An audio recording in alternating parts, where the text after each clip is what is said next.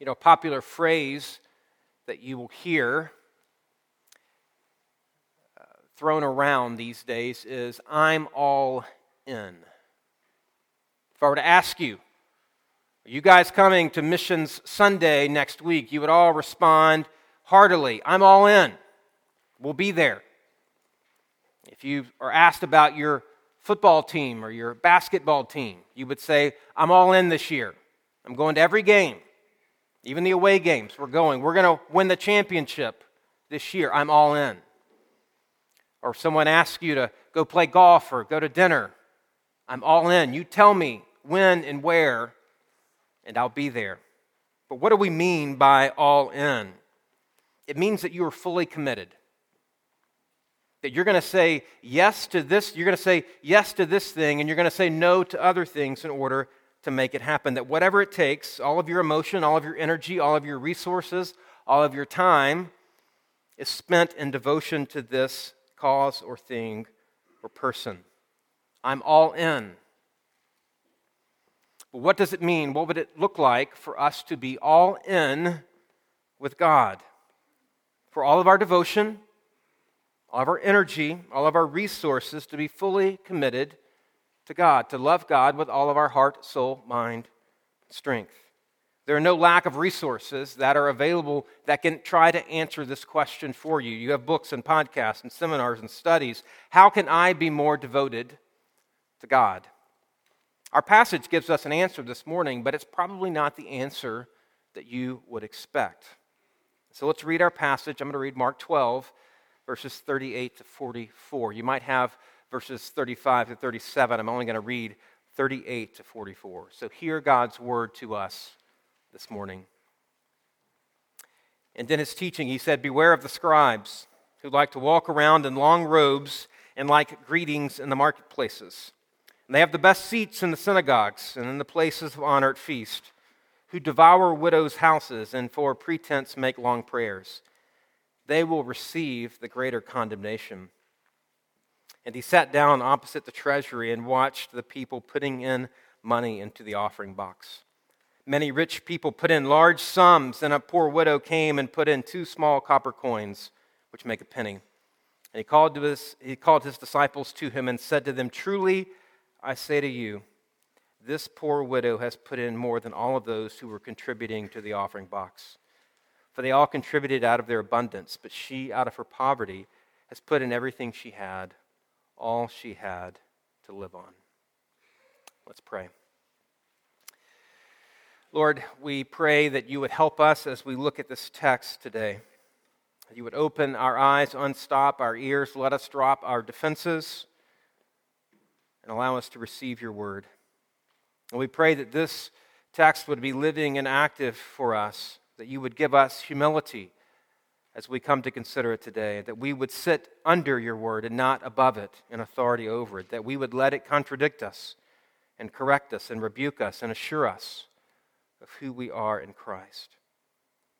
And so now, Lord, take these words and use them for your glory. And we pray this through Christ. Amen.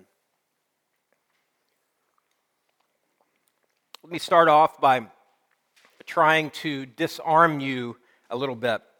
If you have been around uh, church for long and you hear a passage like this read, I know what you were thinking. You're thinking, this is a stick up. what's going to happen here is that the preacher's going to be up here and it's going to fill me with a lot of guilt and we're going to pass the offering plate three or four times until we get it right. You're expecting me to unload a truckload of guilt about money and giving. And let me be as clear as I can be this is not a stick up. Guilt has never turned anyone into a cheerful giver. Only grace can do that.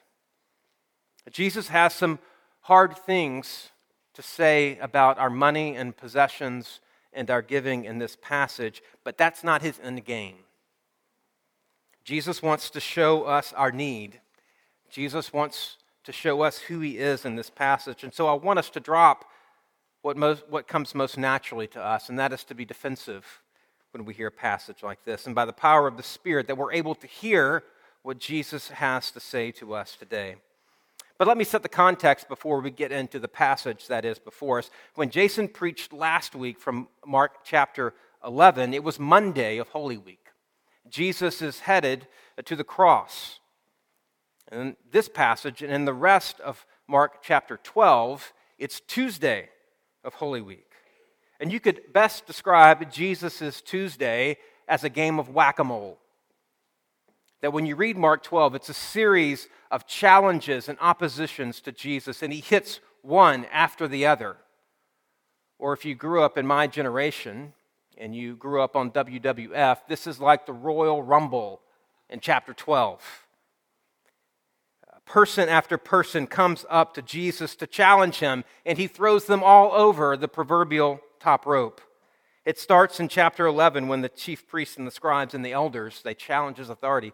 By what authority are you teaching? And then next it's the unlikely tag team of the Pharisees and the Herodians. They try to trap Jesus by asking him a tax and finance question. Should we give money to Caesar? And Jesus says, Give to Caesar what is Caesar, and give to God what is God's. After that, the Sadducees come up. They're asking him a question about marriage and the resurrection, and Jesus' answer is the new world that is coming is going to be so great that the question you're worried about won't even matter. And next, the scribes come up to him in Mark 12. And they want to know which one of God's commandments is the greatest. And Mark says that Jesus' answer was so profound that no one else dared ask him any questions. They gave their best shot. Jesus has hushed their mouths. And that brings us to our passage this morning. In these verses, we have the final public teaching of Jesus. This is the last part of his public ministry. And in verses 38 to 44, there are three things, three things that I want us to see about what does it mean, what does it look like for us to be all in with God. The first thing that we see is a bad example. The second is a good example. And then thirdly, we see the true example. So, bad, good, and true examples of being all in with God. The first thing we see is there's a bad example, but it comes with a twist because every indication, every outward indication, is that this bad example is actually a very good example. In verses 38 to 40, Jesus warns us of the scribes. They were these guys who liked to walk around with long flowing robes and like to be greeted in the marketplaces. They're a unique bunch, and I've, I've thought, what's a modern day equivalent to scribes? And the best that I can come up with is they're like Christian social media influencers. They are first century influencers. Everything is about them. Everywhere they went, they wanted eyeballs on them. They were worried about their platform.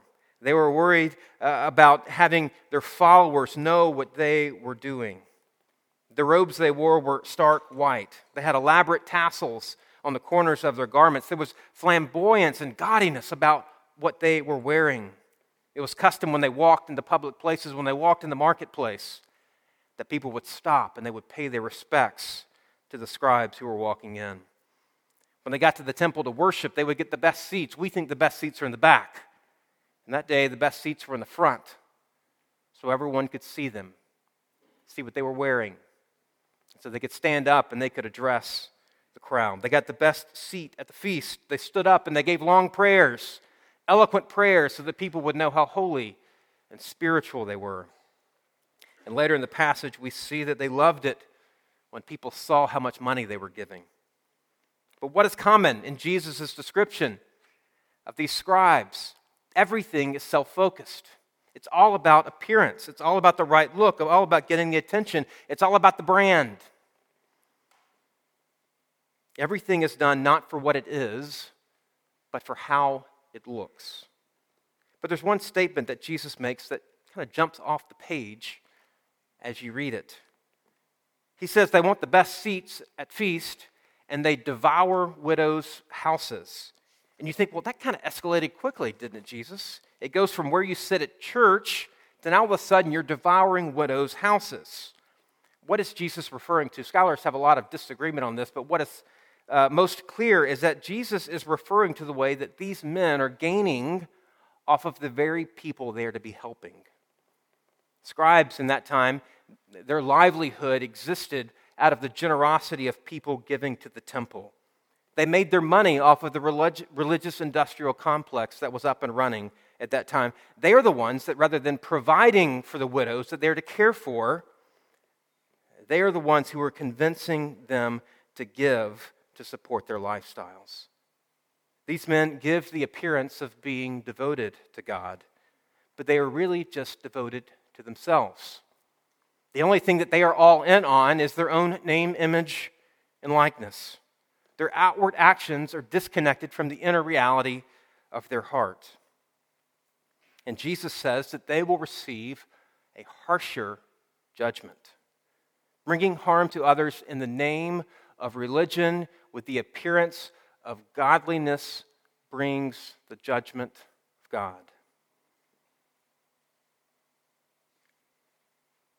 These men give a bad example of devotion to God, and they are a cautionary tale for those of us who can appear outwardly religious and godly.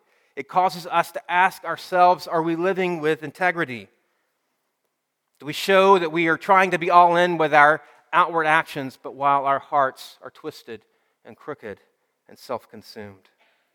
But secondly, Jesus not only gives us a bad example, but he gives us a good example of someone who is, being, who is all in in their devotion to God. The difference couldn't be more vivid for us. It's a stark contrast uh, that uh, Mark draws out for us in this passage. Mark says that Jesus moved into the treasury. He's still in the temple, but now he is in the court of women. Last week, when Jason preached, he was in the court of the Gentiles, the outer court, but now he's moved in one court into the court of women. And this is where, in the court of women, is where people would give their offering. So when they would come to worship at the temple, they would give their offering in this court. And so Jesus takes a seat on the court wall and he's watching people as they're coming to worship and they're giving their offerings. And I want you to remember and try to imagine the scene that is before him. This is during the Passover. This is when the population of Jerusalem would swell to hundreds of thousands of people who had gathered for the festival. And so there are thousands of people who are going to the temple to worship and to give their offerings. And in the court of women, there are these 13 brass trumpets. They're shaped like the ram's horn. There are 13 trumpets, and those were the offering plates of those of that day.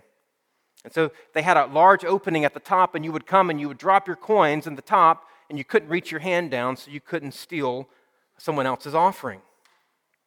And remember that back then, coinage was the only currency that existed. There were no dollar bills, there were no checks, you didn't have a donor advised fund. You didn't have appreciated stock that you could give. Uh, there were no credit card gifts. It was all coins. And so they came in and they put their metal coins into a brass horn. And I belabor the point because I want you to get a sense of what it sounded like. What did it sound like when these people gave their offering? The rich would come in with their bags of coins and they would dump them in, and there would be a roar of coins. It's like the reverse of what happens in a casino when you hit the jackpot on the slot machine. You know, the lights start flashing, and everyone stops and looks, and you hear the bling, bling, bling, bling, bling, pling, pling, pling, thousands of coins dropping down. Everyone stops and looks. What happened? Who was the guy who won? How much did he win? There's a spectacle. The rich are coming up and they're doing the same thing. Look at that guy. How much do you think he gave? And all the while, the rich are there soaking up the admiration of those who are looking at them. And Jesus contrasts the rich putting in their many coins with a poor widow. Imagine what it was like for her. You can imagine she sheepishly walks into the temple to worship.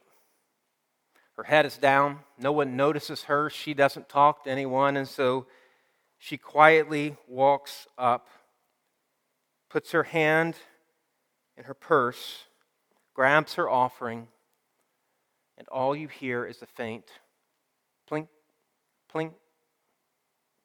Two small copper coins. In today's rates, she gave a fraction of a penny. In dollars and cents, you couldn't give a smaller offering than what she gave. Though there were hundreds, maybe thousands of people who were gathered there to give their offerings, who does Jesus notice? Who does Jesus see? Jesus notices a woman who probably went unnoticed by everyone else there, who feels unseen and unnoticed, who feels unappreciated, who thinks she has nothing to offer. Jesus sees this woman give her offering. And that might be where you are this morning. That you came in here, you sat alone. You feel invisible to the world around you. You feel unnoticed and unloved. You feel like you've got more liabilities and problems and issues than you do gifts and assets. I want you to know that Jesus sees you, that his heart is for you, that in his mind and heart you are loved and valued, that you are seen by him. It's interesting when you look at how Mark writes this passage, how everything that is written about the widow is written in terms of lack and scarcity and need.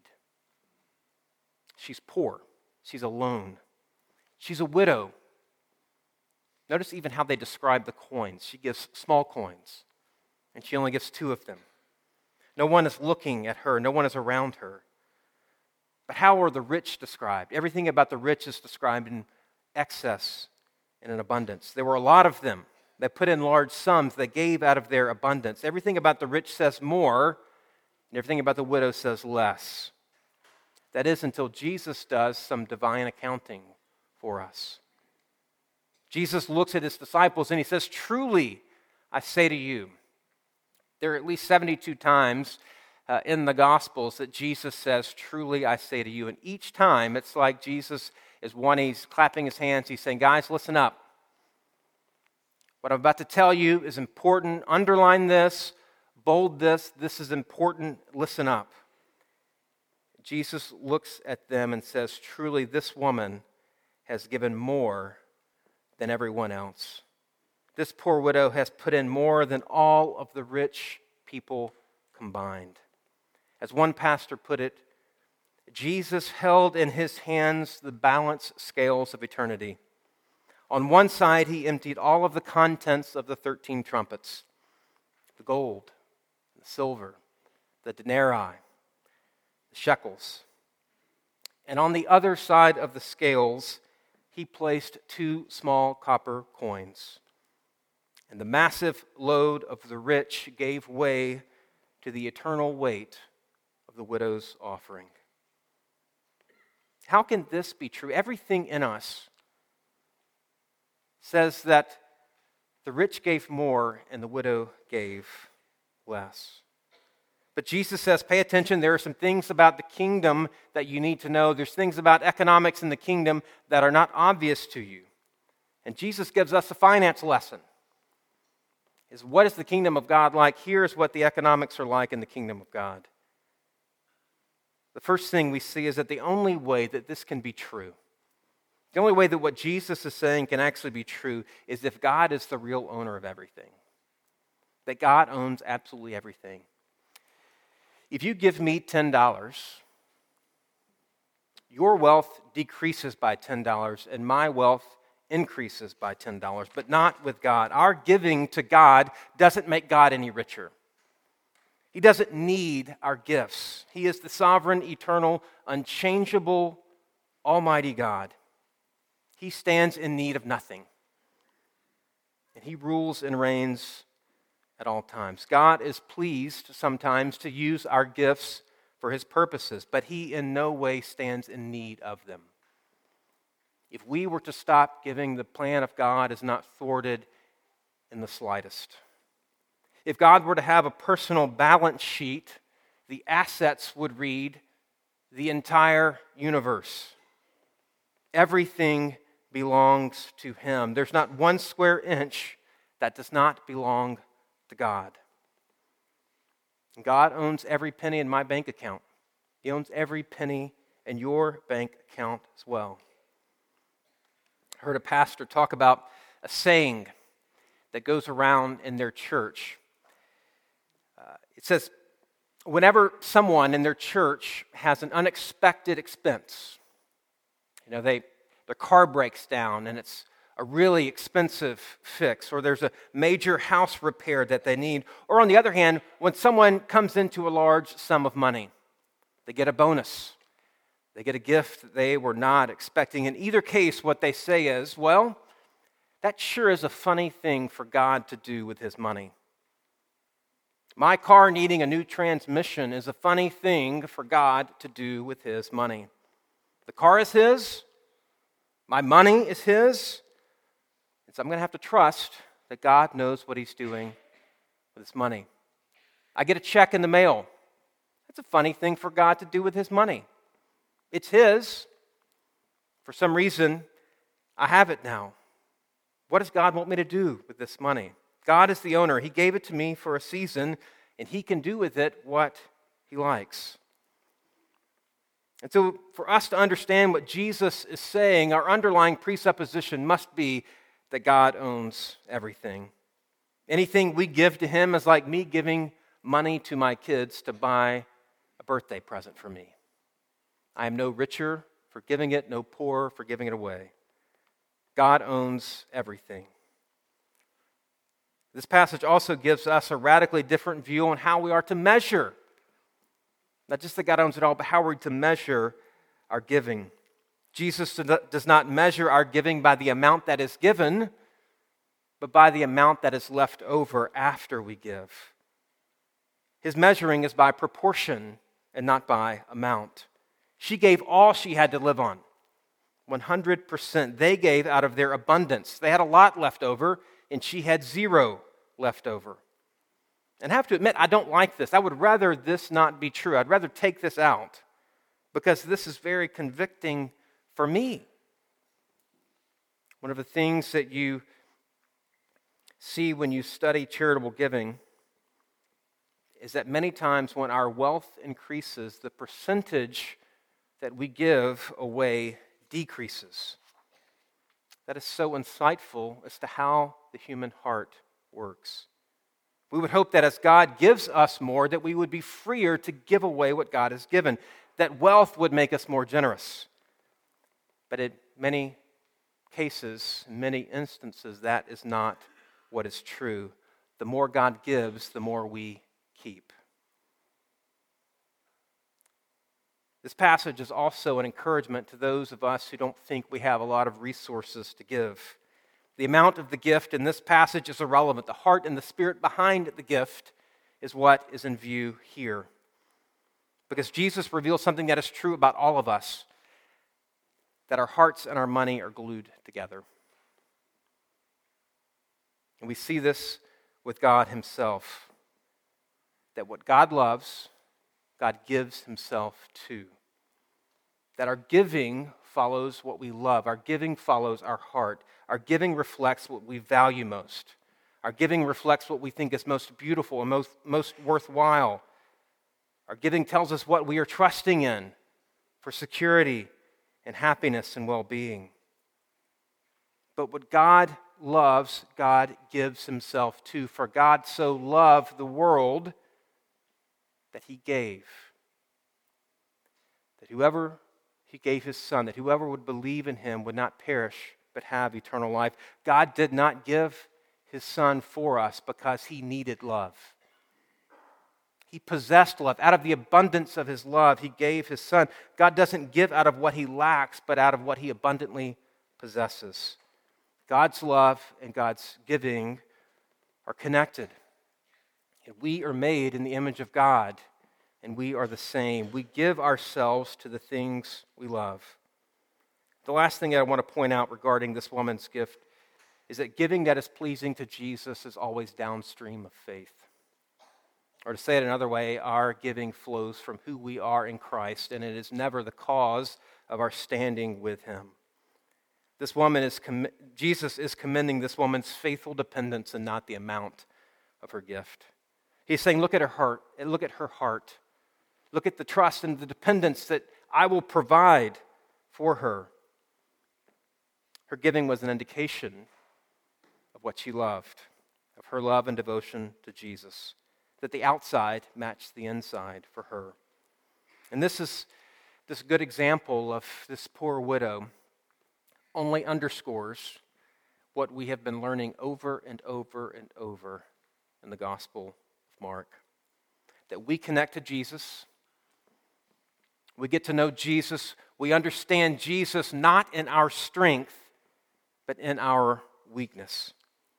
It doesn't seem like there's a week that goes by that whoever's preaching up here, we're preaching the Gospel Mark, what, what are we saying over and over? You can be too big for Jesus, but you can't be too small. You can be too self righteous or too self important you can be too selfish and too prideful, but you can't be too needy and too humble.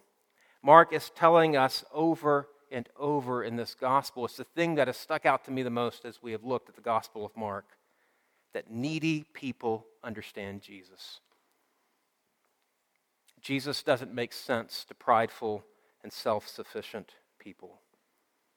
And so Jesus closes out his public teaching by singing the same old song but we've heard him over and over again. If you want to be my disciple, you've got to get in touch with your need. You've got to get in touch with your need of a Savior. But if the sermon ended here, if the sermon ended here, we would have a bad example and a good example. We would see how self righteousness and self centeredness are a stench in the nostrils of God. We would see how humble and simple dependence and faith are pleasing to God. Those things are true and good. We would have been given the law.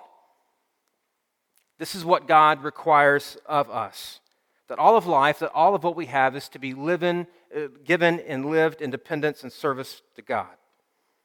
We would know the path that we are to walk, but we would not have any ability to do it.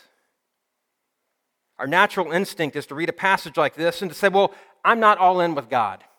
Obviously, there's something that is wrong with me that I'm not as committed as I ought to be. I, I don't give as much as I ought to give. And so, therefore, I need to change. I need to become more committed. I need to be more devoted to God.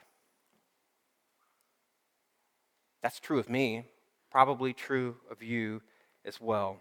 But the question we are left with is how? How are you and I going to get there? How are we going to change? What is innate in us is what Dane Ortlund says that we try to crowbar our way into change. We try to leverage our strength and our ability into making us more godly. But do you see the fatal error in that way of thinking? to try to crowbar your way, to try to muscle your way into obedience, is to become the exact thing that Jesus speaks against in this passage. Because you, to look at your own strength and to look at your own ability is to make it all about you. It to become self centered and self consumed.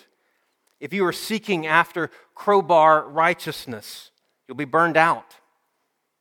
You'll be constantly anxious Am I doing enough? Am I all in enough? with God? Have I given enough? You will be running on the treadmill of your own strength and ability. If the Bible were just an instruction manual for our self improvement, then why would you and I need Jesus? If this is just about us getting better all the time, why did Jesus have to come at all? Because the fact is that you and I haven't and won't be able to do what God requires of us. And that is why we need a Savior. If real heart change is ever to occur in me and in you, it will not be by the strength and determination of our own will, but it will be by the work of the Spirit in and through us. What we need is more than a good example. We need a true example. We need more than an example to follow, more than go and do likewise, but we need someone who will give us what we cannot attain ourselves. Jesus ends this passage with the words, She put in everything she had, all she had to live on. You could paraphrase the original language by saying, She gave up her whole life. All she had was given. And that is just what Jesus is going to do just a few days later. This good example points us to Jesus, who is the true and better example. Because Jesus is the only one, the only one who would truly be all in. He is the only one who would truly give up all that he had, who would completely give his whole life. And because he gave it all, because he did it all, because he was perfectly obedient, all that he did is yours and mine by faith. When we trust in Jesus, his goodness, his performance, his righteousness, his sacrifice, his being all in, is given to us. It's given to us in such a way that it's as if we had done those things ourselves. So, what is our great assurance and hope? It is not, it is not that we are going to be like this widow and be all in. That's not the point of the passage, and that's not the point of the Bible. Our great assurance is not that you and I will be all in with God. Our assurance, our hope is that Jesus was. Our hope is in Him. Our security, our peace, our joy, our gratitude, our desire is all from Him and in what He has done for us.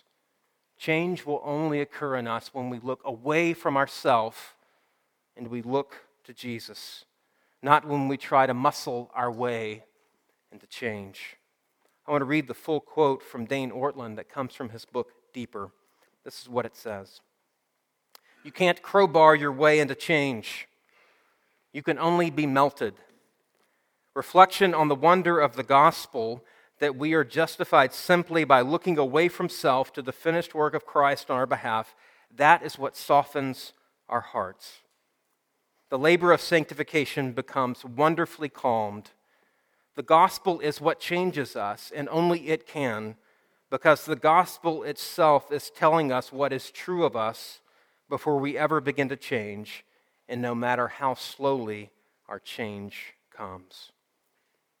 We don't pry ourselves into change. We are melted.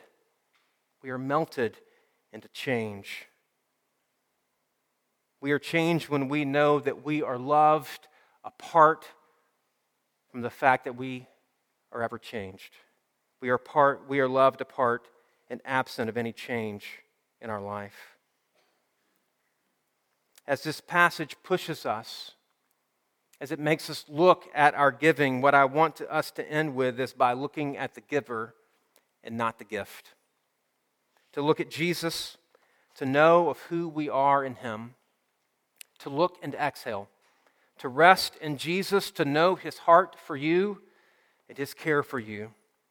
And so, as we come to the table, we see the same principle at work as we come to the table.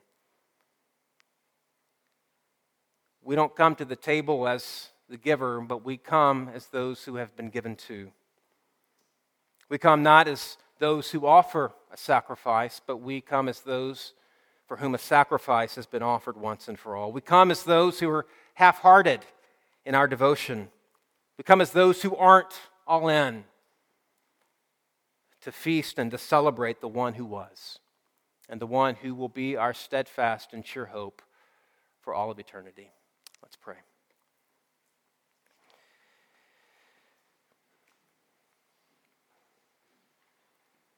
Lord, we pray that you would use this word, that in your goodness and kindness to us, that you would multiply it for your use and for our good. Lord, help us to know who we are in Jesus. We pray that your word uh, by your Spirit would come and would remind us of what is true. We pray this in the name of Christ. Amen.